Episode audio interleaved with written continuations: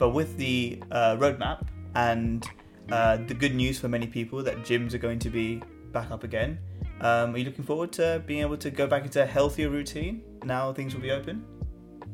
I think so. Yeah.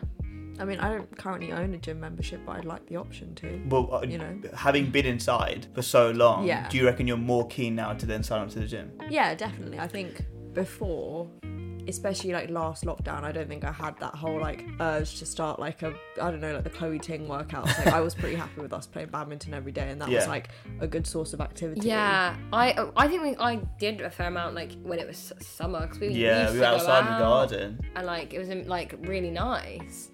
Um, you know, we'd wake up, we'd go out in the garden, and do workouts. God, that feels like a lifetime. ago. Yeah, but again, I think we were. Relative, I think people were active at the start because a lot of people who found themselves very busy with the normal course of life were like, "Oh, okay, I actually, I could actually take this time to get back into shape or try to be healthier. Um, so I just wondering, how has your routine, whatever routine you had, changed because of lockdown? So you said you weren't going to the gym, but what would you normally do that was quite active? I mean, I can't lie. Since starting uni, I've been the least active I've ever been. Because before, you know, at school I was like quite sporty and I'd, you know, do tennis and like other stuff. But since then, I've just kind of like not done any sports. And also, I had this idea that I didn't like the gym because it was kind of like monotonous and Mm. I, I prefer doing sports. But like coming back to uni this year, we have like a set of tennis courts like near us, and that's been really nice. Like playing tennis every morning. And then we also have like our sports centre and quite a few of my housemates like badminton. So we go in like a fairly decent size of us, like four or five of us. And we used to do a lot of that obviously before the second lockdown. Like that Mhm. was kind of a routine. Um, but it's just been so like chop and changed as to like what you can do and then when you what you can't do. And I feel like in terms of keeping a consistent routine, it's almost impossible unless you have all of the facilities at home. You know, if I had a tennis court at home, it would be no issue. But like when the courts are locked up, then there's not much you can do to like keep active in that way. But it's not even just about tennis courts. I think we're quite lucky that, and obviously quite privileged that we have a garden and that we can actually play things outside and have a run around. But obviously, a lot of people living in you know one bed flats, they haven't got the chance to actually exercise in the way that they'd like to do. I just don't like on a completely different note. I just don't get how people like work and and like fit in stuff. Like since like working, I just like I'm like I just all I think about when I've done working is Mm. is relaxing. So I think I'd yeah I I- maybe if it was like I, the idea I think of mixing home and like working out is like really like jarring. I think whereas the idea of having somewhere separate, whether it be like a tennis court or like badminton or something, like very separate from like. I th- it's the same thing as like you know how people say like you shouldn't like work in bed or like Yeah. try and avoid even working in your room altogether because like that separation is so key. And I think I found that with like exercise that when I think of coming home after work, I think of relaxing. Like I don't want to put like A mat out and get the weights out. yeah. And with the thing with the gym is that you don't have to do anything like that. Like it's all there for you. You just rock up and you're like clothes. And I think that aspect of like setting things up, moving things away, and like you say, we're lucky that we've been in spaces where there's still space to do that. Um, I can't imagine for people who are like, you know, like people who live like this is why I could never live in like a tiny home where you have to like be very like economical with your space. Yeah. yeah. I feel like I'd love it for like Yeah, a bit, yeah. and then I'd be like, "Ooh, I know. No, it's so true I'd because love it yeah, if, just on the tiny home thing. Mm. I'd love it if everyone else lived in a tiny home and you lived in a tiny home complex. Yeah. That would be in- amazing because then you could go into each other's tiny homes and like. Obviously, I'm assuming there'll be like other facilities. Like, yeah, but there'd be like a common room, so yeah, yeah, like pre group hall, you know, Yeah. community hall. Be sick. That'd Where, be so where you good. can pre? Did you say? Yeah. What are you doing? I don't know. just having a chat, having a book club. Yeah, just having a chilled one in my tiny house. No, but you, you wouldn't be able to pre in your tiny house. Yeah, you would. You know the ones that have two floors? I could get a floor that's overlooking the ground floor Got and it. then half a circle on the ground floor, half a second on the top floor. You wouldn't be able to fit many people. And ten people. You I, I watch don't me. have many friends. so- So, do you think that pre-lockdown you were living a healthy lifestyle? Definitely not. No, Definitely not. I don't really know many people who are like genuinely who are like keeping stuff balanced, like like the idea of like exercising for how how much exercise we meant to do a week. Isn't it thirty minutes a day? Yeah, I think Like- it's 30 minutes a day. But that includes walking. I think it's five and- times a week, 30 minutes a day. yeah, I think that's I don't about know right. anyone whole who's week. doing that. Like apart from like oh, I have friends. No, to be fair, I have friends who are like really good with that.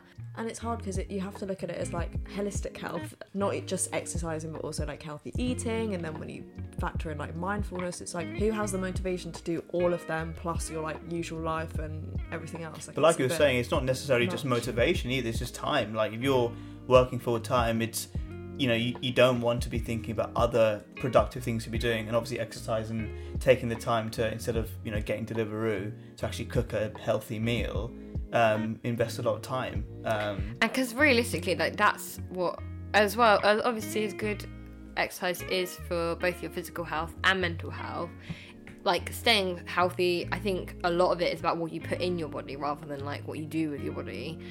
But like meal planning and like stuff like that, and making sure you know how many people actually have their five a day. Well, actually, it's meant to be seven now, isn't it? Yeah. meant Yeah. five five vegetables, two fruit. I don't think like anyone that. does really. No. Um, like a lot of people be like, "Oh, I have like five fruit," but like that's not good for you.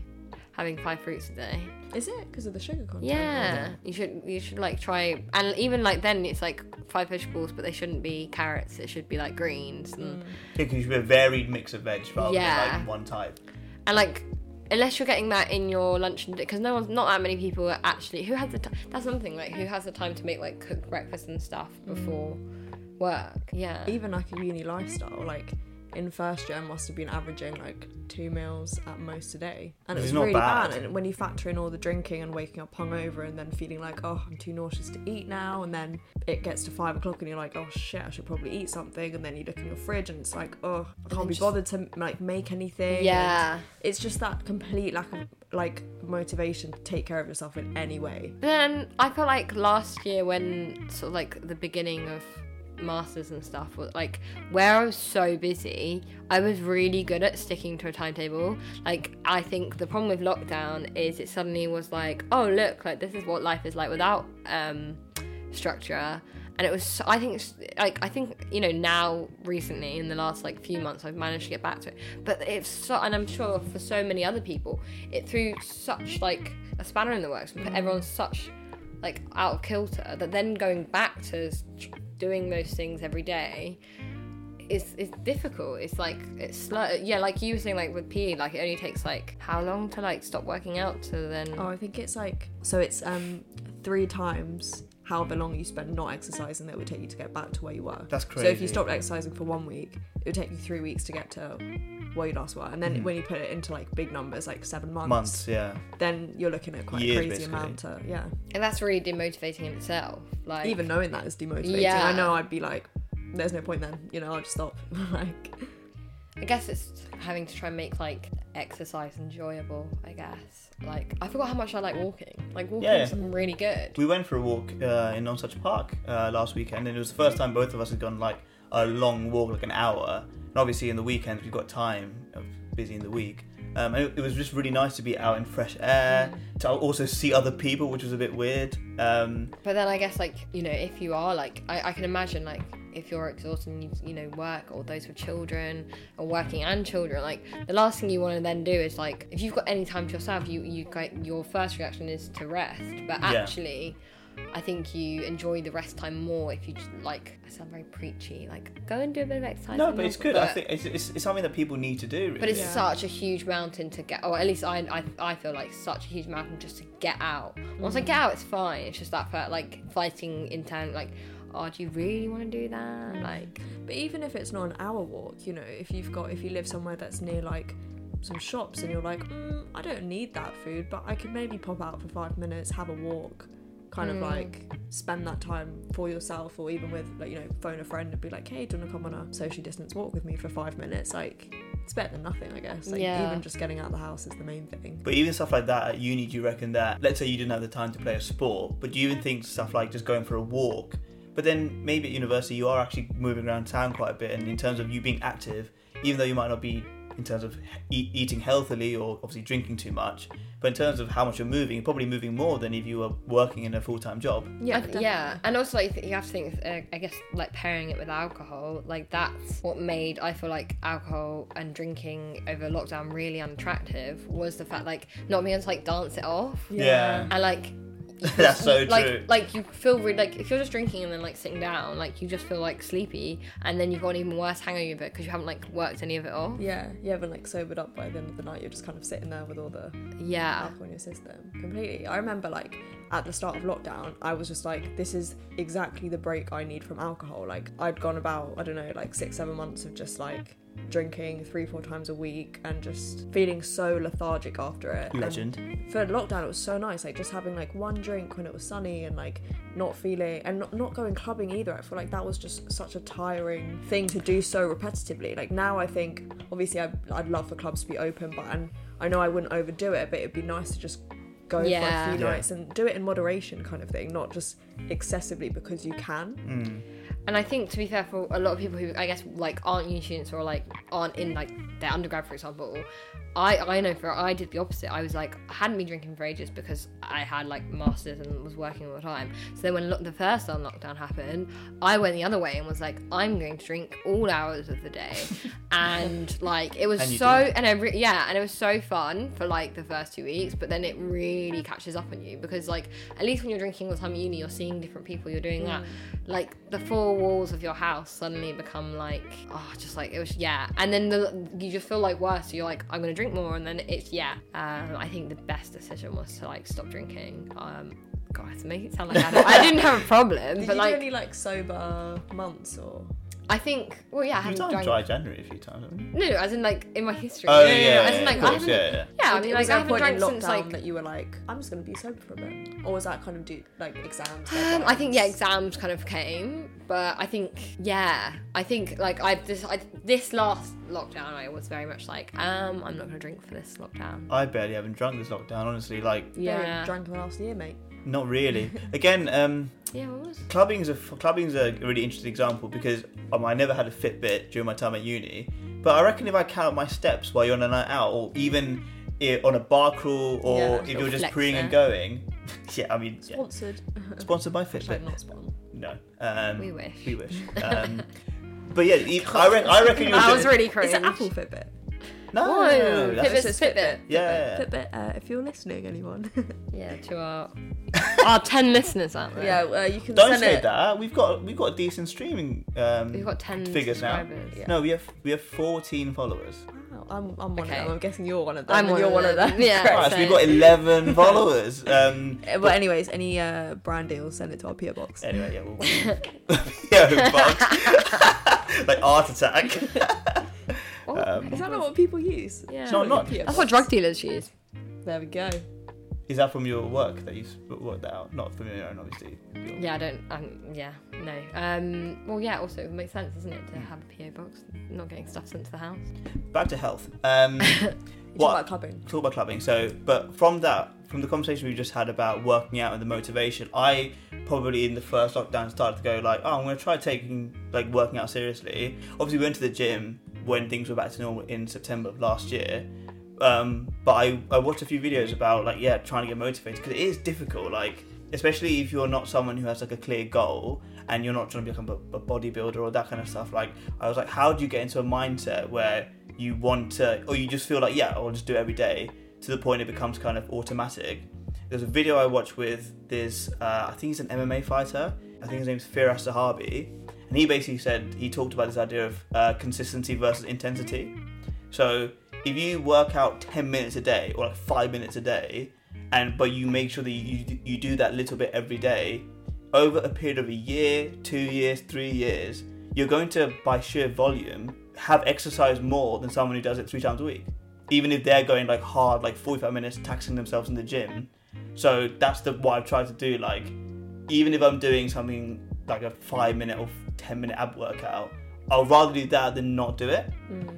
But then again, it's difficult because I'm I have a decent amount of time at the moment, and I can imagine that if I was working full time and coming home, I might just be shattered, and that might be the last thing on my mind to even want to do.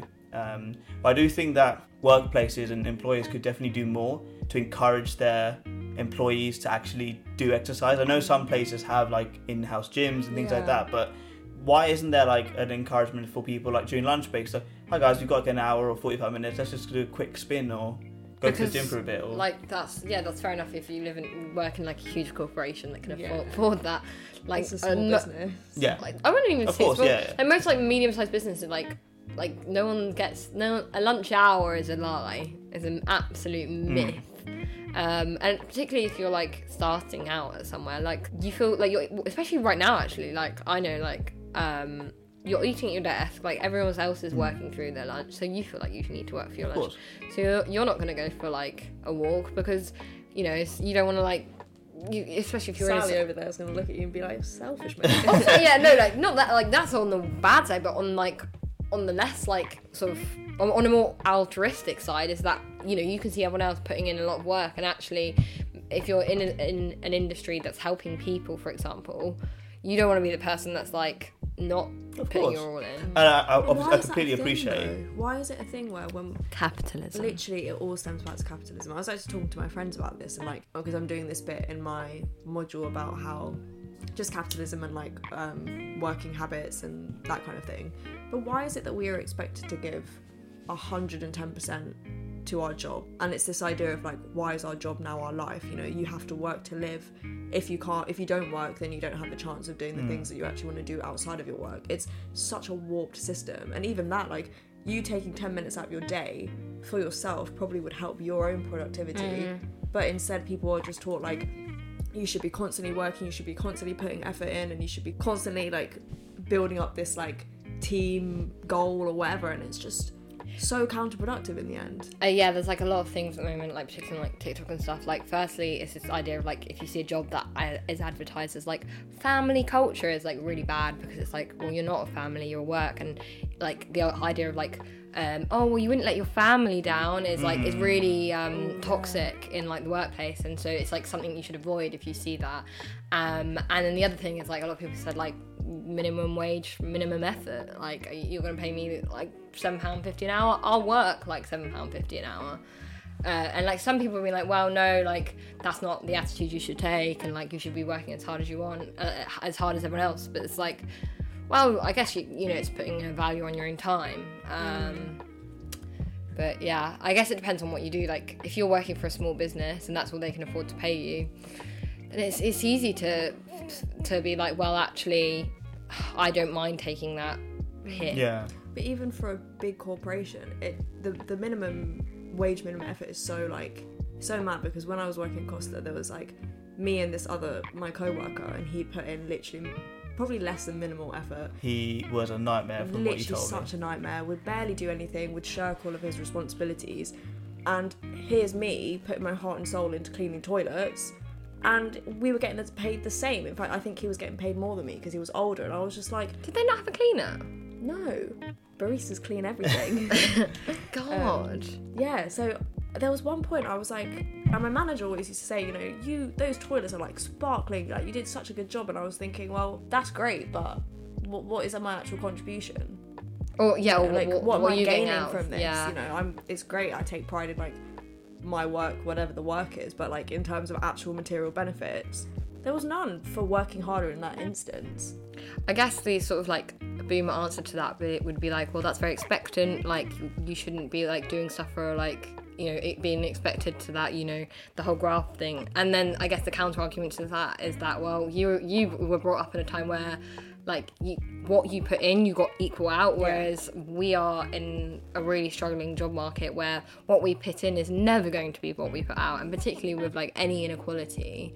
Um, and like uh, my my friend the other day was uh, applying for a uh, paralegal position, and they were like, "Oh, you haven't got that much paralegal experience." She's had like a year, um, but anyway, they're like, "But so what we'll do is for the first six months." Um, you'll do a training um, program. You'll pay uh, one thousand two hundred, and then after that, um, we'll re-interview you for the job. And I'm like, that's that is a that is a scam. That is a would she be That- getting paid at all? No, she'd be paying them to train her. Let me pay you But to work for you. That's But There's the- loads of obviously, things like that Yeah, now. Yeah, in terms of our generation as well, we're yeah, obviously our parents are more likely to have had an internship that was paid, and I think that ties into what you were saying about uh, attitudes towards work or specifically grafting.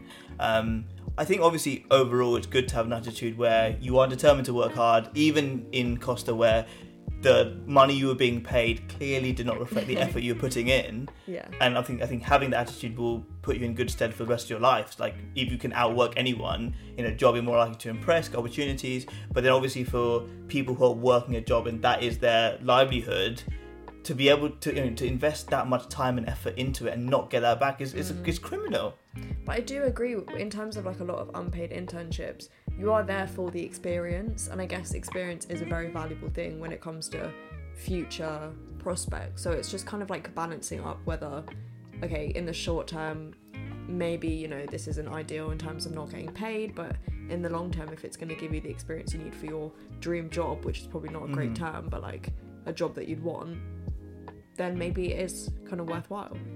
yeah, obviously we talked about corporate culture, and that's why I was trying to talk about in terms of. I understand in certain industries it's kind of unfeasible to ask people to um, be active, you know, during the course of their day.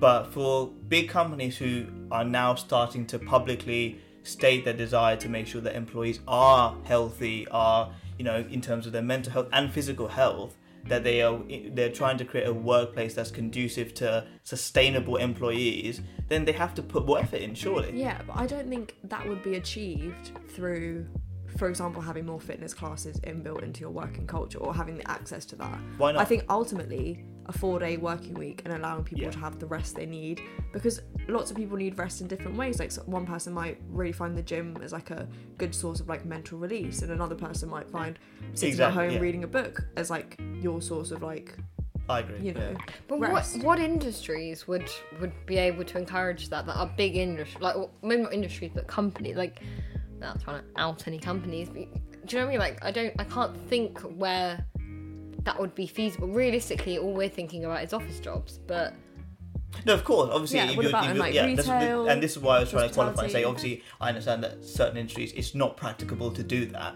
But I'm saying, but I, I don't. But those places aren't placing an emphasis on saying we are looking after the mental well-being and physical well-being of our employees. Whereas, for example, law firms, big companies are saying that now. They're incorporating that within their culture. So to because say they've got that the money one to breath, do that. yes, but they're still not doing it. But even you know big corporations that, for example, in retail probably do have the money to invest in their Mm-hmm. employees. It's just whether they think it's worthwhile. It's an But attitude. also, is, yeah. is it realistic to be like, like that's Why not? because retail will never have enough staff that you can say you five staff go for a walk right now like for an hour walk or for 20 even 20 minutes like there's no The turnover is quite big, isn't it? well, it's not, So- it's not the turnover it's just that you obviously you always have to have people on the shop floor. So what are you going to do? Have like hire sorry have too many people on shift so that enough people are covering when there's breaks? Like no and like so all you're going to be able to do is be like send one person at a time and then that's a lot stranger. Do you know what i mean? Like that's that aspect of being like you go for a walk now by yourself or like you go to the gym now by yourself is is, is strange so you, it's not it's it's not realistic. Uh, uh, perhaps smaller changes, like for example, standing desks, or Yeah, yeah, I mean, in in re- retail industry, like um, anything like that, you're on your feet all day anyway. So the last thing you want to be told to do is like go for a run. go for a run. But but what about people in more sedentary jobs then? So obviously, like you said, they're, they're on their feet. Other industries, people are more active. But if you are if you're working in a bog standard office job where you're sat on your desk for eight hours a day, then how do you re- remedy that? But then I think you have to think that like a lot of like office jobs, um, you're instead of for example, um, I mean, actually retail is uh, and are emotionally and physically taxing, whereas. Um, office jobs might be intellectually ta- ta- taxing, and so actually, the idea of going for a run when you've just had to, you know, go through several spreadsheets or like data or whatever, is like no i'm i'm i'm already exhausted. And now like the only thing that's keeping me going is that my my body is like it, so maybe smaller things like I don't know. I, I really want to get the the under desk elliptical, but the idea of bringing that into work, I just feel like I'd be so. But maybe I don't know. Yeah, more things like that. Is it right though that people are exhausted at work? Should that be No. should that be a reality we're living in? But we live in a capitalist society, so what else? No, we should, uh, genuinely. if anyone at home, just get a bingo card down every time uh, you listen to a podcast. Just wait for Vinny to say the word capitalist. But it's It would so be a rubbish true, bingo though. card if it was just one word. Well, one of the words. We'll get. We'll get. A, a Yeah, repertoire we'll get going, yeah. But it's so a lot of you know capitalist theory talks about this idea of how us in this society have one niche that Yeah. makes us kind of employable, and that that's what we get our value out of. So it's like, why should we have to hunt every day when you know we are like? So I'm hunting every day, you're fishing every day, and Lily's sewing every day, for example. Because you like, you know, that was that wasn't meant to be a weird remark, okay? I didn't think it was. Okay. it just made it You weird. looked Uh, at me you, funny. gave, you, gave, you gave That's us just two, my you face. gave us two very like um, active Well, jobs. I'm Was it not hunting, fishing, I'm, and sewing? I'm definitely not going to be You stay home and do the same. But for example, very, a very patriarchal model there. If you count yourself as a man. Anyways, so I'm hunting, you're fishing, Lily's sewing. Yeah. Why can't I hunt, fish a bit, and sew a bit? Yeah, Why yeah. is my whole value and my like dependency on getting money based on what I have to offer when there's so many other things that we have to offer? But do you not think as a society, I think that is that is exactly true. I think there's been so much emphasis on being a one-trick pony, that essentially defining your career. Do you not think we are moving towards a more generalized world No, where people no, are? I think we're moving further from that. I you don't know. I don't know. I think we're, we're kind of ho- in this horrible midpoint where it's like do really really well in your job, but also have a side hustle and also keep like um, busy. But also, are you being mindful? Also, how many times have you gone to exercise? You know, like Also, how's your family? investing? Yeah, Yeah, like yeah, yeah, like so many it's, things. It's it's now like this idea of like, well, how can you make your downtime profitable? Uh, and that's that's but. Dangerous but as that's well. thing. Yeah. which- But I think this is about what people ultimately value then, because if you are someone, and absolutely most people do really enjoy their career and want to invest time and resources to be the best where they want to be, but then because we live in a kind of society, like you said, where you can't because a career or a job is so dominating and takes so much of your time. You possibly can't invest in ex- in your own mental and physical well-being, be it relationships with people, be it your own mental and physical state. So, do you think that ultimately our society promotes good, healthy habits? Definitely not. And I think the start of the pandemic really showed that. You know, a lot of people had a lot of time, which they don't normally have, to reflect on their job. Do I actually enjoy this job, or am I just you kind of working to pay the bills? And like, I think having that period of rest and reflection is so necessary in everything we do, and it's not something that people get often. Obviously, now like three lockdowns in, it's almost like okay, can it stop? Like I- I'm done reflecting, but definitely think at the start, I think also it was needed. that's quite like and I hate to be sort of like I don't know it's, it's a bit that's a bit of like a sort of middle class view like I had time to reflect like whereas like other people are like I couldn't afford to feed my children so, Time is a privilege. like yeah, definitely. um yeah so obviously yes I think to the sort of middle class who were able to now reflect whether their like office job was like satisfying their desires um and then other people it's just like I just Have to work more, you know. You see, Yeah. yeah. yeah staff in supermarkets being like harassed at the start of lockdown, like the whole loo roll thing, you know. And I think this uh, this is a thing like I know sort of like uh, out of like friends and like relationships and stuff like I just sort of like drawing to that point is that I've always um talked about my friends like the idea of like how having someone in my relationship who's like ambitious and like if they don't want to get out of their hometown and like we'd always like like you know like I'm sure like my friends have said like about me or like I've said about my friends like oh so they're not like moving to London they're not like getting out of hometown um but why why is that? Like what if they're really like they're happy? Like I know like I'm sure my brother won't mind me saying like he doesn't want to live the, leave the Isle of Wight. He is so content to do whatever it takes just to like earn a bit of money so that he can spend as much time as possible with um his daughter and um, his girlfriend. And like so many are like is that all you want to do? Like which is mad like ha- and then on the other side you've got people being like why haven't you got a love life yet like um why are you working all the You time actually can't win. I've heard some. I did an internship uh, about a year ago, and there was a lady there who talked to me about working in the city and how from from uh, university that was all she wanted to do, and she got this dream job. And at the age of at the age of 28, she she told me that she had come home after doing a, f- you know her fourth like all night in a row to a flat, and she kind of sat there and processed that, you know, I haven't seen my family really. I haven't been on a date in a couple of years. I'm having McDonald's every night. And she was like, what am I doing this for? Hmm. And I think we do shepherd people into this saying, kind of like you were talking about, Lil, about, you know, you've got to be ambitious, you've got to hmm. drive, you've got to make the most of yourself, you've got to, yeah, kill it, you know, get your bag. Yeah. But actually, at what cost? And no one actually talks about what you're giving up for that. And until you know she was lucky you know she managed to get out of that and then i think she was married and got a kid and has more fulfillment through that. But a lot of people by the time it's, it's, a, vicious, it's a vicious cycle because you get used to a certain lifestyle you get you're used to having a certain level of income and then it's just you're trapped in it. Yeah, but why why is that such an assumption that we have to slave away our twenties before we can start enjoying our thirties? Why is it like okay, these are the years you're gonna have to work hard before you can like reach a level of success? Or Do you like, think? I think it's actually think kind of switching now. I think most people now would say that in your 20s, this is the time to go traveling and take time for yourself and work out who you are. The career stuff, because we're living at a longer, it doesn't really. I think it comes at a cost. A lot of people say, you know, get your foot in the door now, and then you mm. can enjoy traveling. Then you know you can enjoy taking a step back. But it's like, why are we assumed to be go go go now before we can rest later? Like, why why is there like this putting off what we want in the future and sacrificing the now for the future? I think also if you're if you are like the the other side of it is like um again going back to that sort of side hustle business like make money while you sleep like this whole like is it like I don't have to I don't work for like I work from home and like I make five thousand pounds a month like just doing this thing on the internet Yeah, literally. Do you have two streams of income? I have seven.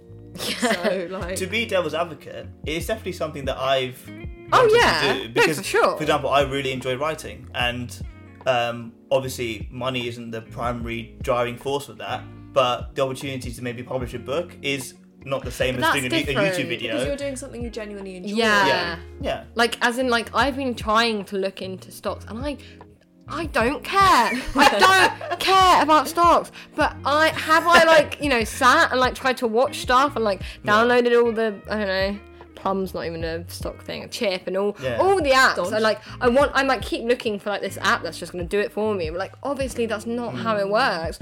And like But it's it- like an expectation because so many other people are like yeah. doing stocks and they're like, well, yeah, it's such an easy way of making money. And it's like, well, you actually, when you sit down and you start learning it, it's not easy at all. not no, Not to start off with, no. for sure.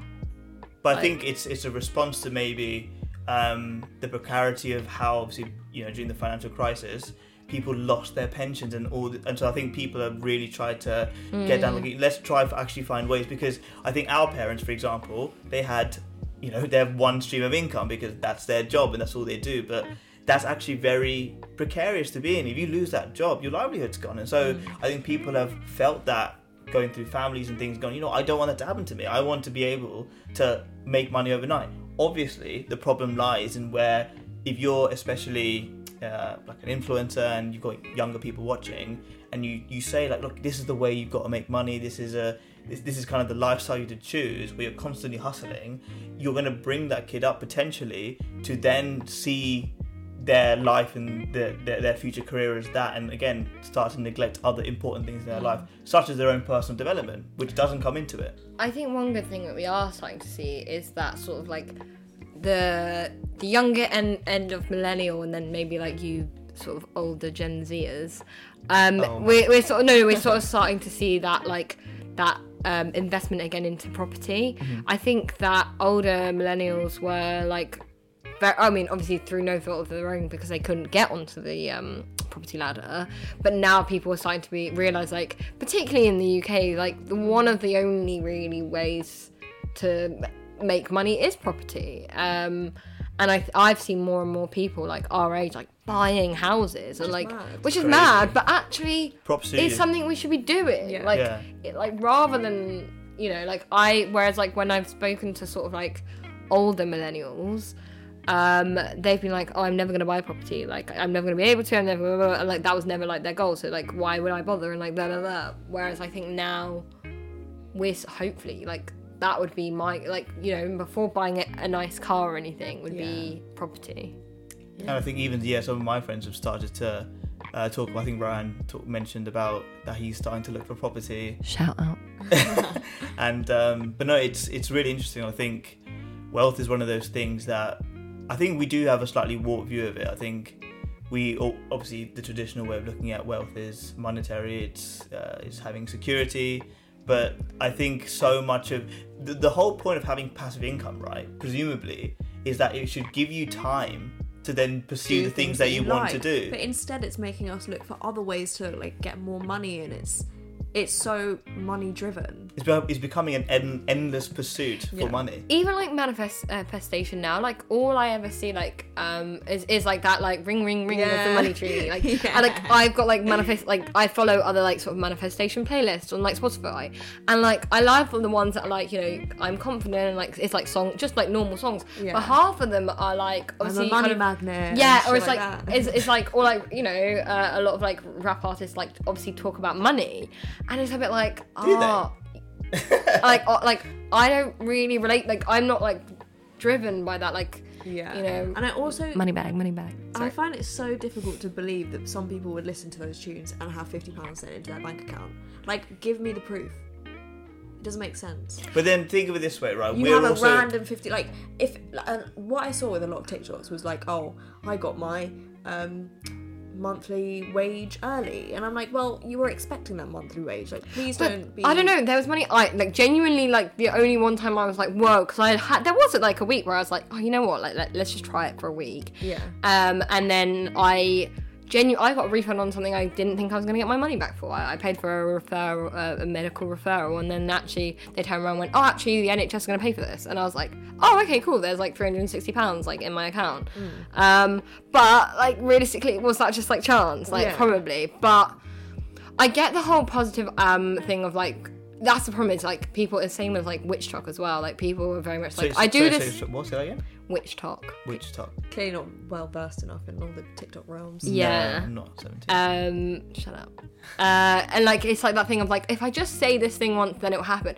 I get the whole thing with the manifestation thing is like if you keep saying it and then like you then do actions Yeah, because and of like that. you believe it. That's Yeah. the, kind of the main point. that makes sense, but like it's very much become very literal, which makes sense because we're expect you know we've sort of been groomed to be like I do this one thing and then I get this. yeah, it's very like Yeah. instant gratification. yeah kind of thing. and so like that's why it, and it's it's kind of like sad because now it's like manifestation is either a joke or it's like a fad but actually like it should just be like this kind of like positive thinking is is kind of what it is like i'm not sure i b- agree with the whole like idea of like vibrational energy and that kind of stuff yeah. Or like you know, you see when people write like, "I am worthy of this" like five thousand times on a page. Like I just think, That's ridiculous. or a certain housemate of ours trying to conjure up the um, certain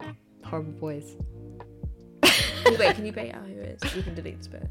Alice. No, actually, I'm gonna start saying my friends' names so they actually listen. So yeah, Alice. Um, Why did you shout her name? sorry. Alice. Oh God. Um, so, have you ever tried uh, like a weird fad diet? Which one have I not tried? Which ones have you tried? Uh, I mean, like I, I think that's the problem. Like, obviously, I grew up with classic kind of like it was like sixth form or year eleven, where I was like, guys, I'm on a juice cleanse, and like just meant like my fart stunk horrendously. Uh, keto was like the most recent one. Could you I'm- explain what keto diet is, just for people who don't know? The problem is, is that obviously people are. It, I'm. It's luckily it's phasing out now. I think a lot of people now are talking like calorie deficit, which actually is is again. It, I mean, every diet fad needs to be taken with a pinch of salt. And I think there was one one TikTok that I saw that was very much like calorie deficit doesn't. Although like scientifically, like it's. It, there is like that basically there are different diets that work for different people course, um, yeah. and keto is this idea of like high fat because then you go into ketosis where you're basically burning fat for energy instead of uh, sugars. Um, so you have no sugars. Um, and actually, someone at my work uh, is on uh, no sugar Really? Yeah, yeah, yeah. Um, and she, you know, she says it's great, like blah blah blah. I tried it, and the problem is, is that like you really have to, and like a lot of people who are either uh, in remission or you know suffering um, suffering with cancer, have cancer, um, because obviously sugar isn't great for you. So obviously, if you can cut it out, it's good. However, like it's just the problem is is that people who or at least I know I did like you do keto and you're like okay well I can't have carbohydrates so I'm gonna have twice uh, two blocks of cheese for my breakfast um, and then 10 eggs and then um, a bowl of milk for dinner. And like it's like you, the idea is like you eat loads of fat and you just feel awful for the first like two weeks because you're obviously your body is used to having some sugar and you're going from to nothing. And i think if you can keep at it like obviously fair play but it's this idea is like as soon as you eat something with sugar again you completely come out of ketosis. Um, So, and like, so you just all your progress kind of thing. it's not so much you reverse all the process it's that your body will choose to and this is a probably if anyone like would listening probably knows way more about science and stuff. But very simple from my research is that as soon as you have sugar your body will then go right i'm going to burn the sugar instead and stores goes back to storing the fat. So if you've um, you know had a week of like eating fat and then you you go oh i'm just going to have one bit of like pasta um, your body goes right. I'm going to burn. Okay, we're going back to burning sugar again. Let's make sure we store all that fat. Yeah. Um, and so you're actually just putting on more weight, and it takes a lot, quite a while to get your body into ketosis, and actually can be quite dangerous if you're not doing it under like a nutritionist because having too many ketones in your body is not good for you. I don't know, like, and like even like your mum was saying that having no, you know, like no sugar in your body can be bad for like your eyesight. It's of like, course, yeah. and, like, there, there, yeah. Are, lo- there are lots of um, lot of genetic links and things that do show that. Some, I mean, the basis of these diets uh, have some merit. But obviously, maybe the way they're promoted and how readily they're taken on is obviously a problem. Mm. Do you think that clearly that's an indication that our society isn't as healthy as it should be? The fact that so many of these diets are getting the, the traction that they shouldn't be getting because they should be being replaced with just the knowledge and education of having regular exercise and a varied diet. Yeah, but that's mainly due to like the fitness and health industry and how they basically like profit off yeah. us being like, oh, I need to go on a diet, I need to try this new thing. And I remember in um, psychology, we were doing this um, module. Is it even a module back then? We were just doing like eating behavior as one of our um, sections. And there was a really interesting bit about the issues of restrictive eating. So, for people that would say, I'm going to cut out sugar, I'm not going to eat anything sweet, the issue is it, it creates this image in your mind where that's the most salient thing at all times. You know, you're thinking, God, I need to avoid that brownie, so I'll have this, this, and this, but that brownie is always in your mind. Exactly. So it's going to keep you, and it's so much easier to binge because of that, because you're Yeah. constantly thinking about it. And there's this this other thing about um, when people go on diets. Obviously, you make yourself less hungry, and that's not a natural thing. You know, everyone has like a normal hunger boundary and they have like a normal satisfaction boundary but, but when you artificially say okay i'm feeling hungry but i'm going to suppress that it means that you're so much more like susceptible to um, eating and then overeating because you're the boundaries are Yeah. like so much I don't know how to describe it. They're like further away than they would be normally because obviously your, your hunger is lower. Um, Yeah. And so it just shows you like how, even though these diets and a lot of like fitness experts will say this is what will help you lose weight or this is what will make you eat better.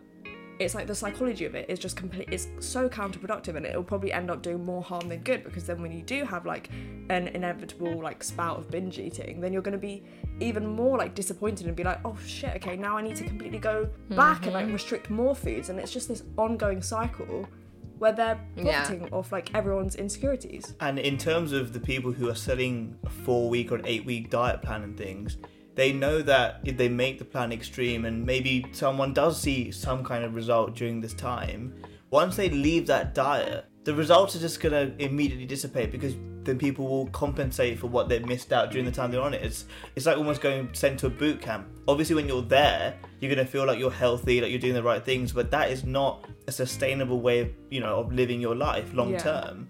And I mean, you touched on fitness tubers and people who are in the industry. Do you think they are well intentioned but are maybe misapplying the advice, or do you think they they understand that they are exploiting people in the way they are promoting these, you know, possibly quite dangerous diet fads and um, behaviors and things like that?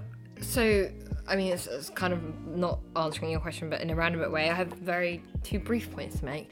Um, firstly, like a lot of people at the moment have been um, outing Weight Watchers and Slimming World because they use this basis of like um, that's actually one thing I didn't try because. Um, you have to pay for it. Like it's a mad concept. I mean, do you know like what Slimming World and like Weight Watchers? They're like sort of Not really, concept actually. is.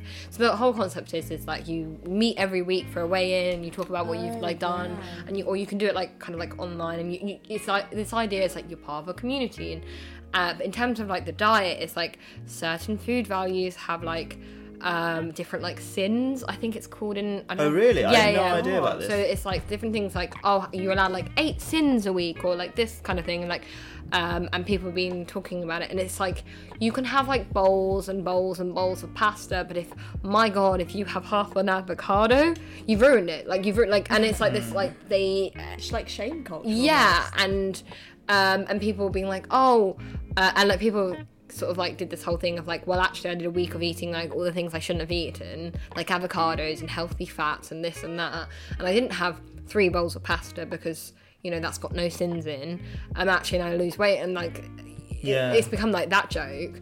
But then on the other side like i've seen quite a lot. And i don't know whether it's a good thing or a bad thing. I probably need to like research in, into it a bit more. Is this um maybe it's a diet fad maybe it's a lifestyle is intuitive eating mm. What is that? I see a lot of that actually on TikTok. yeah Could you It's just like explain? eating when you feel hungry, not necessarily like counting cal- calories or Oh like yeah. it's it's, it's I, I think it's meant to be like a little bit more like I don't know that it, it's some people I, I guess is like taking the mick out of it I was trying to like kind of like summarize it in a minute it seems very like it's very much like listening to your body and being like is that what not just like if I'm hungry but actually is that what I want to eat like I'm not going to eat like this food because like it's here in front of me um, or it's in the fridge I'm to go what is my body craving Yeah. and like go f- go for that I think I need to do like a bit more research, but I don't know. Like it make that seems to make sense. From the Weight Watchers stuff, I think the idea of a community is really good because I think that adds a level of um, relatability to other people who are maybe struggling with similar things that you do. It also gives you a sense of accountability, I maybe think as it's well. a huge amount of pressure Yeah, to be in a community of people. And you know, everyone's progress is going to be different. So one person might be really good and eat no sin food or whatever it is, like, Yeah, and I- that's yeah. going to put pressure on you to be like, oh god, I'm not, you know, doing as well as my cohort or my community, for example. I think it's more harmful than it would be good. And they, it gives me like um uh MLM and like AA. pyramid. Oh. Oh, no! Oh, It just gives me like AA vibes where everyone's like in a circle. But like, AA is "Hey, good." This is what I'm. It is good, but it's like, should you be ta- like talking about your weight and, and your food in, in the a same diagnostic way? Like, like, kind of. But Yeah. do you not do you not see how potentially, let's say you are someone who f- is struggling with your weight, and you might not feel like other people understand what you're going through. Surely you feel. I mean, clearly the Weight Watchers system is Yeah. completely wrong and it, it counterintuitive. But do you not think that having or being part of a community where you can discuss some of the feelings that you have that maybe the people that in your life don't relate to because they're not going through a similar thing. I mean, like you said, AA is that's what it's good for because you're mm. connecting with people who understand both the mental and maybe the physiological things you're going through. But the big difference with AA is that either it's compulsory or it's like it's like a charity race. It's not like at least I don't think in this country it's not this profit making scheme. Whereas the problem with anything like Weight Watchers or Slimming World is that they start to like go into that yeah like uh, MLM pyramid scheme. You you go from having this community of people you trust to actually it's your friends trying to make money off you. Like Yeah. oh like actually if you just buy oh what was the big I I bought it um and I yeah embarrassed to say I was 15 um what was the ones they were like the the juice or something they were like milkshakes and like it's like buy this package and then like I lost this much weight babe and then like that kind of like can't shake. Like what was it? oh Like my milkshake? god yeah Was it like a catchy name? Like yeah it was I feel like j- juice and like they would obviously just rubbish um But I think that's the wider problem with all these like fad diets and also these like influencers being like, try my six day plan. I got abs in six days. It's like, well, it might have worked for you, but a, a huge part of it, which we're not really that educated on, is genetics. You know, depending on our genetics, is how we like how body fat is like composed in our bodies, how easy it is to lose weight, to gain weight, and that's not ever discussed. It's like it worked for me, so therefore it will work for you, and maybe it's us being in our like consumerist society where we're so quick to like jump on something and be like, yeah, yeah, I'll buy that, yeah, I'll try that out, and it's you actually have to test out whether it's actually feasible for you at this point because otherwise you just end up disappointed. Like, I did this for six days and I didn't get abs, so what's wrong with me? As opposed to, well, that would never work for your body anyway. And you know how now there are starting to be clamps on how advertising is done on social media when it comes to maybe selling products and that kind of stuff. Surely you think that in terms of people who are promoting fitness, they should also be held to a certain level of accountability for the way they are. You know, they are exploiting people. They are, again, it's kind of how everything in terms of advertising works. You Yeah. look at something that people are insecure about. You know, I, I noticed the other day as well that the vast majority of beer adverts, it's groups of crowds of people, and it's like um, it's showing a social scene. So it's not the beer that you're craving. It's oh, you associate drinking with oh, I'm with friends, I'm out, Yeah. and people are. That's what the relationship with alcohol is for most people. It's a social thing rather than. Well, yeah, because you're not going to buy it if you see someone like at home by themselves, In like the- Yeah, six, but- six cans But in, but in the same way, we see people on social media in terms of in the fitness world who are even showing pictures of clients that look, I made this guy like look like this in six weeks. That could be you, Yeah. despite the fact that, like you said, everyone is in a different position and needs more tailored advice than just simply why don't you do you know ten home workouts Mm. and eat you know eat a blueberry pancake and you'll be fine. But then, like your whole alcohol and social scene, fitness I think is now less about fitness and more about body image. Of course. And that's the issue as well as well as like influencers that preach a lot about body positivity. And if you're showing, you know, you know, pictures of you at certain angles that makes your body look a certain way, it's just kind of like self-defeating in a way. I think it's mad though if you think like we have like very much ingrained, at least in like UK and- and probably like in America as well. It's like this idea of like you go to the dentist twice a year, right? Like that's like yeah. a norm. Yeah, yeah. But why do we not have that like go to a nutritionist twice a Yeah. year or like it's difficult because you don't want to be like put this on to GPs to start like doing because like GPs are overworked. But why are we not like or on the other side, why are we allowing influencers who haven't got you know um, training in either diet dietitians or whatever um, to like promote like if we had someone like being like have this um, take this pill it will cure cancer they would get prosecuted but like given how much we understand eating and diets control our health and yet we don't limit them or we don't provide kind of like access to them readily it's, it's bizarre That's a really good point, actually. Think about how much money the NHS would like eventually. Obviously, the, that's the problem is, is that no one wants to invest in in dietitians. Long-term solutions, Yeah, yeah, in long term solutions. Um, because it's not profitable for any single government. But actually, yeah, if we were told once a year you're going to a dietitian, you're getting weighed in, you're like this and you're that, you know, actually we'll put you on a diet plan that will suit that will suit you Yeah. all of the one all of the businesses that like we sell diet plans would like be like shit we need to be either Yeah. better or more accessible and yeah and be at least as good as a nhs Yeah. supported dietitian You would No, hope there's more such a- impetus, wouldn't you? Because Yeah.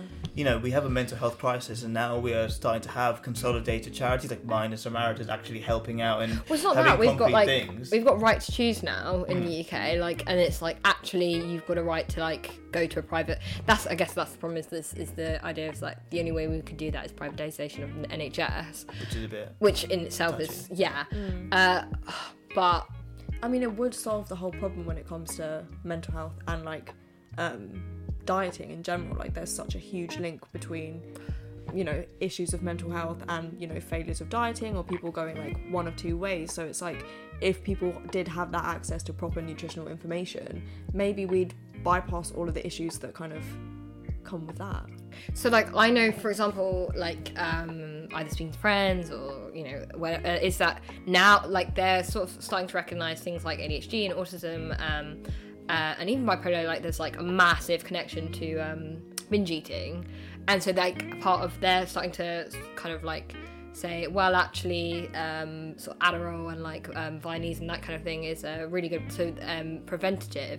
So if we can kind of like do it like from mental health to eating, why do we not do it as a preventative measure Yeah. to like Yeah. get to that point? I'm not saying like you start overeating and then you get ADHD, but like you certainly can start overeating and then get depression or anxiety. Yeah, yeah, yeah. and even like you know, obesity and anorexia, like on both sides, are both classed as a form of psychological, like it is a psychological issue. Mm. So if people looked at that more than just kind of assuming, okay, you're this weight because you have a job that makes you sedentary or you don't exercise, and like start looking at other factors that might be contributing to that, I think that would be more helpful overall. And also, like going, I guess, circling back to the overall point, the problem with diet fads is that they are in themselves like inducive of eating disorders. Not Yeah. eating, restricting yourself, and like constantly thinking about food, hmm. only eating certain types of food, having this minutia of control, and these fits foods being sins, and these gonna like by eating, you know, this carbohydrate. You're, that's that's an eating disorder.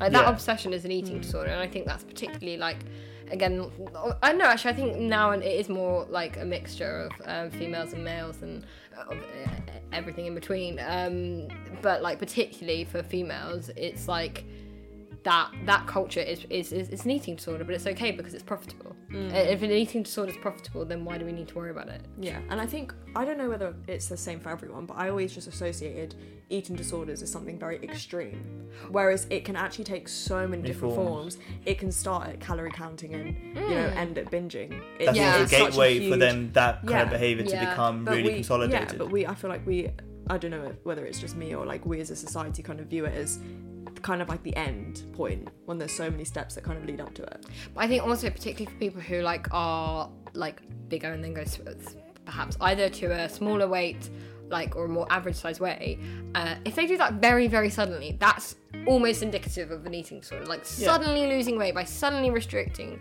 so, like doing of like because it's not like they're going to get to that weight and then go cool i can eat normally now Yeah. like that's going to be a thing that because what happens if when you suddenly lose that weight you're, everyone's going wow you look so good like you look amazing You're getting that validation. And, and so you're like okay i now have to live like this like for, like so it's I think people also have that obsession the other way. I think once, um, obviously, fitness is a tonic in terms of exercising, making you feel good in the same way that coffee wakes you up.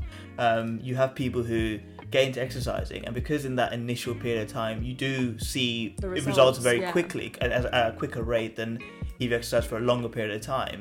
People say, "Oh, mate, you're actually looking really good," and then mm. you start thinking, "Wow, this is the way that I'm feeling. This is the way I'm going to get validation." Mm. And so they, you know, while some people also struggle with food and, and that can be their addiction, I think exercise can also be taken to that extreme. Yeah, I think it like really depends on what you're using Exercise exercise for, It- and it comes back to the whole thing of like everything in moderation. The same with eating, the same with working out. It's like, well, why why am I doing this? What is like triggering me to want to exercise or want to eat or mm. you know, it's that kind of thing. I think like I don't know like personally for me the moment like that I went from I'm exercising so that I look skinnier so that then more people like me to now is like I'm exercising because I'm getting out of breath and like I want to live longer is like oh okay that's like that's how I now know I'm in a healthier state of mind Is that quite a relatable point to? Yeah, and for me, you know, I, I don't know whether it's just been my natural build. I've never felt the need to like exercise to lose or weight, and then it came to like lockdown, and then I was like, oh god, I'm like not doing anything. I'm not drinking uh, so many calories. I mean, I don't know whether it's drinking calories, but I felt like at uni because I was drinking so much, and also throwing up quite a lot. Because of the alcohol, I just lost so much weight, and then combined with like being hungover and not eating, it was just like Yeah, true. so much weight gone and then lockdown I put on so much weight kind of to counter that you know I, I feel like I've come to a point now where I'm like I just want to test how strong my body can be and Yeah. how and fitness in general shouldn't ever be something about like how you look but it's more so like yeah what you can do with that fitness That's what health Yeah. is. Health Yeah. isn't a, a shape or a physique or anything. Yeah. It's it's how your body functions. It's how it's it's, it's efficient and it's and it looks after you, isn't it yeah and it's why I like I think struggle with like where there's like workouts that are like build those like you know booty like blah blah blah like because like it's like well when I'm 80 I'm not gonna be like thank God I built my booty because like that I'm like no like why do I not do like more cardio so that I can like walk up the Yeah. like that's what I want to live longer Yeah. that's that is my aim and I don't like obviously that there are still parts of me who that are always gonna be like oh well, you know like looking in the mirror like blah blah but when I'm like you know in my 40s Like You're not gonna care. I'm not No. going. To, I'm just going to want to make sure I can keep up with like you know Exactly. everyone around me. Kind Yeah, Of or like if someone Maybe not mugs you, 40s. then you can like run back and get your bag back. yeah. and fight them off. Yeah, Um, but also I think it's important to notice that it is a fad and the trends of like what is the like ideal body shape now changes so Of often. course. You know, like Yeah. 10, 15 years ago, having a big bum would be like, oh god, like Yeah, like hide that. Like no one wants to see that. And now it's become like such a big thing. So it's just like being aware of yeah, you could make your ideal body now, but is that actually the ideal body that you want? Yeah. Or is it Yeah. what you're seeing everywhere else that you're like, I feel that's really what I bad. need to I feel have? really bad for women because I think yeah, you for- should. no, but I mean No, joking. Don't specifically. pity Yeah. us. We don't want your pity. I mean specifically in terms of body image. I think what I was talking about in terms of boys was that in, ter- in terms of boys who are fatter, they are actually starting to become more like a dad bod is becoming more acceptable. So in terms of the range of how your a, a boy's body could be, there's really much less judgment compared to what girls are judged. But then having said that, I used to, I guess, to get triggered because I was I was I've told Lily like I was um, on a night out in Exeter and I was wearing I was at a social so I was wearing like a, a top that essentially was a tank top. And a girl in I was in a club and a girl literally grabbed my arm and was like oh big mate. Like See, obviously being like obviously that's rude. Like that's and, Yeah, and at the time I was a bit I was a bit like okay well whatever. Then I went back home and I was like that's actually really unacceptable. That's like if. I would like I would obviously I never would but I wouldn't just like go to a girl in the club and be like like Well, you you're really wouldn't. you're really yeah, fat but some people would be like, Yeah. but that's big not right no but that's not right that's, That's what I'm not right. like It's not that unfortunately and like i'm not trying to like excuse the girl for anything but what that is is in itself is Insecurity. insecurity Oh, or internalized patriarchy is this idea of like um, a girl needs a guy to be big to feel small to feel wanted like there's that whole no I, I, under, I understand that but for that in, in that moment the yes, girl was in right. that moment she was right whether yes. I, I, I'm not doubting that she would have obviously internalized some elements of what was expected of women but in that moment she, she didn't have to do it oh no no no like that's, Yeah. that's never saying it's okay probably. I just think anyone that's like so willing to go and like Yeah. pick on someone else, like that is a deep level of insecurity you need to sort out. You know, you Hmm. need to work on that because no one, you know, especially from a random person, not even like a friend. that's, honestly, like, I was joking with you, like, oh mate, you've uh, lost some gains. and know? again this is because obviously i'm i'm not someone who or part of a agenda that has to deal with like body positive or body consciousness in the same way so that really threw me off guard and because like i, mem- I remember like the reaction of some of my mates who were a bit like like they kind of laughed obviously probably just thinking it was a bit of a joke but again it just really baffled me that that would happen um so in terms of like the body positivity movement do you think women are finding it more uh, are finding it easier to have, actually have discussions about if they're feeling body conscious and stuff. yeah, I definitely think we're kind of moving in the right direction, especially with like influencers and celebrities kind of being more open and honest when they're using filters or when they've edited pictures. I think that's really important because for a lot of people, especially young women, you are bombarded on every single mm. platform, on every single form of media, of pictures of these airbrushed women um, mm. looking perfect at all times. And it's just like, I don't know, it, it can be really kind of like I don't want to say demoralizing, but it can just really affect you in thinking that okay, all of these women look like this. Not 24 7, obviously, mm. but that, I think that's the idea that we kind of perpetuate. And then, like, kind of comparing that with ourselves and being like, well, maybe I shouldn't be looking like a supermodel at 16 when Yeah, of course. that's not possible. I think you're right. I think in terms of bombardment, I think it's probably worse for. I mean, when you're younger, obviously you would have been aware of the media around you. Maybe the t- it would have been more TV shows you were watching rather than obviously social media. But it is every day that people are constantly being told like this is what you look like, and it's, I think especially because girls at a younger age are obviously looking at trends of people slightly older than them. Then you have people who from all a huge range of ages trying to aspire to this level of beauty and, and what they think is um, fitness and stuff. So you're going to be at any age from a younger, whether you feel the pressure at 15 or 17 or 21 or 25, Mm. It'll hit it's, you ne- at it's, some it's point, never going to leave. thing. Yeah, I've Yeah. been far far earlier than 15 But yeah, that's just yeah, Yeah. exactly. But my point was yeah, from a, yeah, probably way earlier. People on TikTok are like 13. Even on like Also, Disney Channel. Disney Channel, like, you're getting Yeah. you're getting either teenagers to play children or, or like young adults to play teenagers. Like Yeah, remember Jackson um, of Hannah Montana, He's like who was supposed to be Hannah's brother. Was like he was actually thirty. Yeah. I did see a really interesting video of Sam from iCarly. Yeah, She was in an Jennette interview McCurdy, recently. yeah. Yeah. and she said obviously she was cast to play Sam, who was really like rebellious and really like confident and loud. And she said at the time that I was filming, I was none of those things. So I had to deal with people coming up to me in the street and being like, "Oh, hey Sam," and then her having to like Mm. play that persona, even though for her she was really like shy, reserved. And so I'm guessing, you know, from that, it's equally as damaging if you're the person showing that image and you're the person receiving it. So there's no win win. And I think in general, women have to deal with body image and this kind of idea that we should look a certain way way more than men do. And course, that's not yeah. to, you know, say that men don't ever experience those things. But I think as a woman, and it's really bad, but your a lot of your value is based on how you look. Even in the mm. workplace, like you being presentable, and we talked about different hairstyles the other day, and like what would be professional and what wouldn't- wouldn't be pro- professional, and that's not necessarily the same amount. Like there's the weight is not the same for men to feel Yeah. that.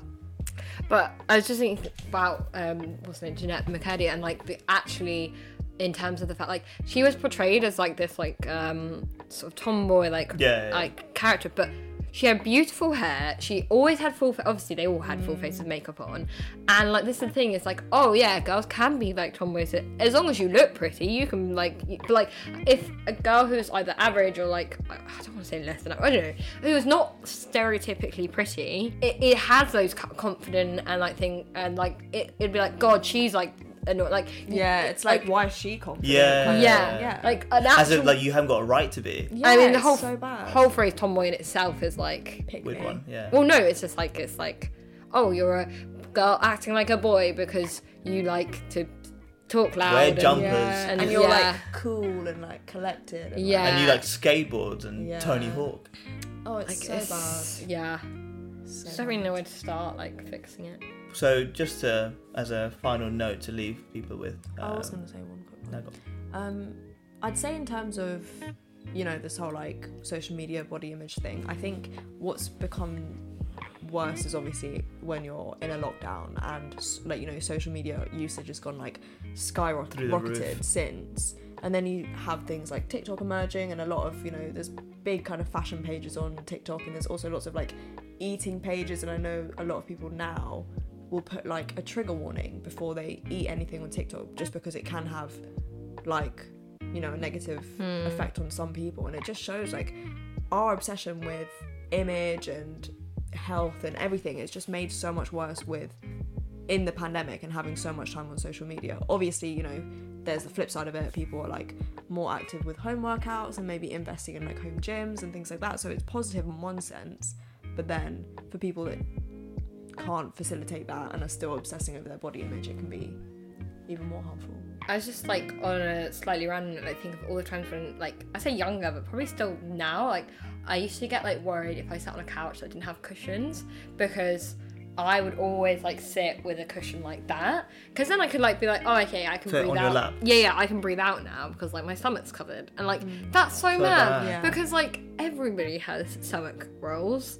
Uh, and also, no one's looking at your stomach. no one's having a conversation and being like, um like but I still like this i is still is like and i think that's probably like a really common thing is like it's not just like the um, the sort of big big things and the overall like you know this could lead to depression it's like the little tiny acts of having to constantly think about like that or like you know swimsuits or like that kind of mm. thing can be like draining And the fact that it's so easily conditioned, and now like you're looking back and going, why do I do these things? yeah even I remember like before like parties or motives when we were a bit younger. Obviously, you know, alcohol somewhat makes you bloat, so some people would be like, "Oh, I'm just not Yeah, gonna eat yeah, much because that. then, you know, I, Oh, I won't yeah. look good in my outfit, and also I'm gonna be drinking, so that's gonna make it worse." And it's just like, I I got like so blackout drunk when I was younger because and like um, Olivia, uh, and like ha- had so many friends have to like. I always used to have to go home because I was like, well, I don't want to eat because like yeah, I'm gonna I want to fit into something, but I, I so or and like I'd be like okay, I'll just drink vodka. Like I don't I can't drink fizzy anything fizzy because that will make me have a stomach. So I'll just drink vodka and then like get blackout drunk. God, you lie on the street somewhere. Yeah, like, well, good though. um, Yeah, I was thinking that about like you know wedding dress fittings and stuff like that, and how there's so many like progress checkers on like your weight to make sure you still fit in your wedding It's dress. Like, that's isn't it? awful. You basically have to starve yourself or like keep such a close eye on your weight just for one day, and then you know yeah. kind of takes the Whereas, fun out of uh, what's whereas meant to be I very- can just jump in a suit and it'll be fine, really. yeah. Um, God, yeah. So for anyone who might be feeling that you know they are actually body conscious based on some of the even the subtle cues that we talked about, or someone who wants to feel healthy, what is one takeaway you'd leave?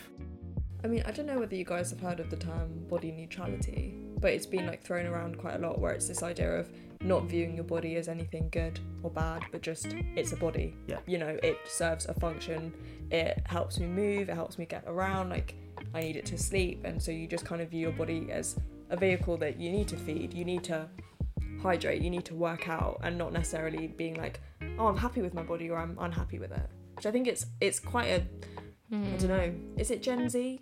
I really like what it are you though. Gen Z? I can't Yeah, remember. you- I think I You're- think I, you're I think both I Gen Z. technically oh, it's technically quite probably in. quite Or Gen Z. That's Gen, not- I- I- Gen Z, what's it called? Zillennial. I don't know. I think it's probably still something that I'm like probably like it's still in like I, as unfortunately I think for a lot of women it like it's a thing that comes with age and that like realizing that your friends will still love you if you don't fit into I'm so glad skinny jeans are out like actually Top Shop. That's why Top Shop. yeah bust because yeah, the 'cause, like, Joni jeans. Yeah. I'm no, but like I don't know. Yeah, I, th- I think that thing of like people are still gonna like you if you don't look a certain way. Um, I don't know. I guess it's still probably something that I do think about, but I think yeah, for me has been that thing of like I really like. I think now looking at sort of parents growing old and you know life and death and that kind of thing is that like I, want to live long and so I'm exercising and eating well so that I live long rather than my yeah to look yeah. a certain way. I think also, you know, not to end it on like a Marxist, I hate the patriarchy uh, view. That's one strike for those bingo players of yours. Um, Bingo. but I would say, you know, consider whether the reason you want to lose weight or gain weight or do whatever is because you genuinely want to do it or whether that's something that you've been kind of conditioned to think. Mm. And also on social media, you know, you see so many more influencers coming out being like, I don't even look like those pictures, you know, who's Yeah. she? Because I'm not that. So just be aware of like all the images that you're consuming are probably filtered, edited, um, face tuned. just live in the real world. Like, do what is. You, we all know that bodies come in a variety of different shapes, sizes. They respond to different things differently. Some might need more exercise. Some might need a more heightened diet. Just do. Just live in the real world and make sure that you're looking after yourself in the best way that you can.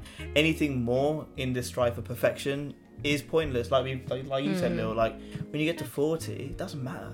People will be the, the younger kids will be fixating on that kind of stuff. So just be healthy, live long, enjoy I think yourself. sorry, one one last thing. It's like one thing I used to be so obsessed about was this idea of like being a size ten, and like so I always buy size ten clothes and get so upset they didn't like if they didn't fit, um, and like because I was like oh well if I'm not size ten, like, now I'm like you know I fluctuate depending on the shop, Yeah, that's- um, that's the massively, and I'm, I'm like actually it's okay to buy clothes a little bit bigger or a little bit smaller.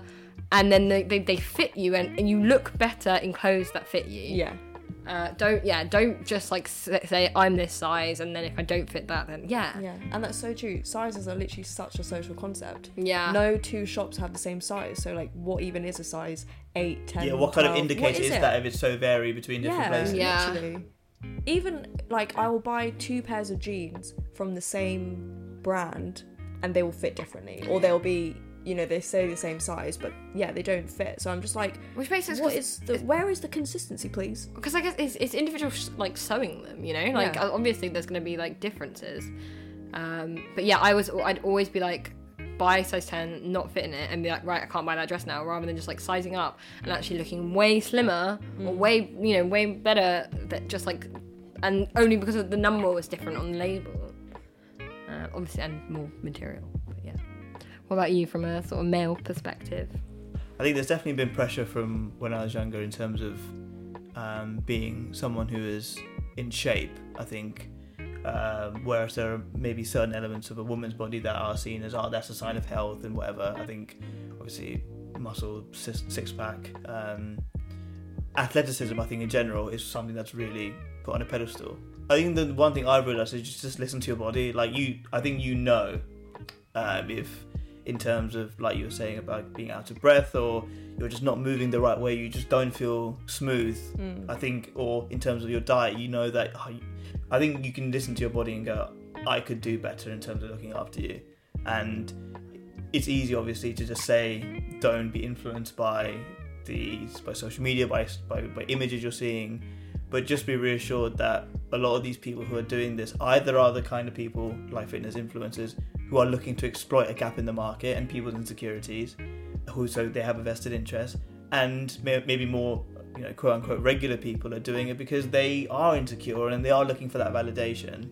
And as long as you m- make sure that you've got support around you, you've got friends that love you and care for you about wh- no matter what you look like. Um, I think we obviously we've all, as in, ter- in terms of my group of boys, we've got to a stage where it doesn't really matter. Like I'm, I'm sure definitely when we were younger there were you know jokes made of someone putting a bit of weight and that kind of stuff but Cheese ball. yeah exactly so that would have happened and i think now we realize that actually it doesn't matter um, Yeah. really what people look like but it's still something that people massively struggle with um, i don't think we're out of the woods yet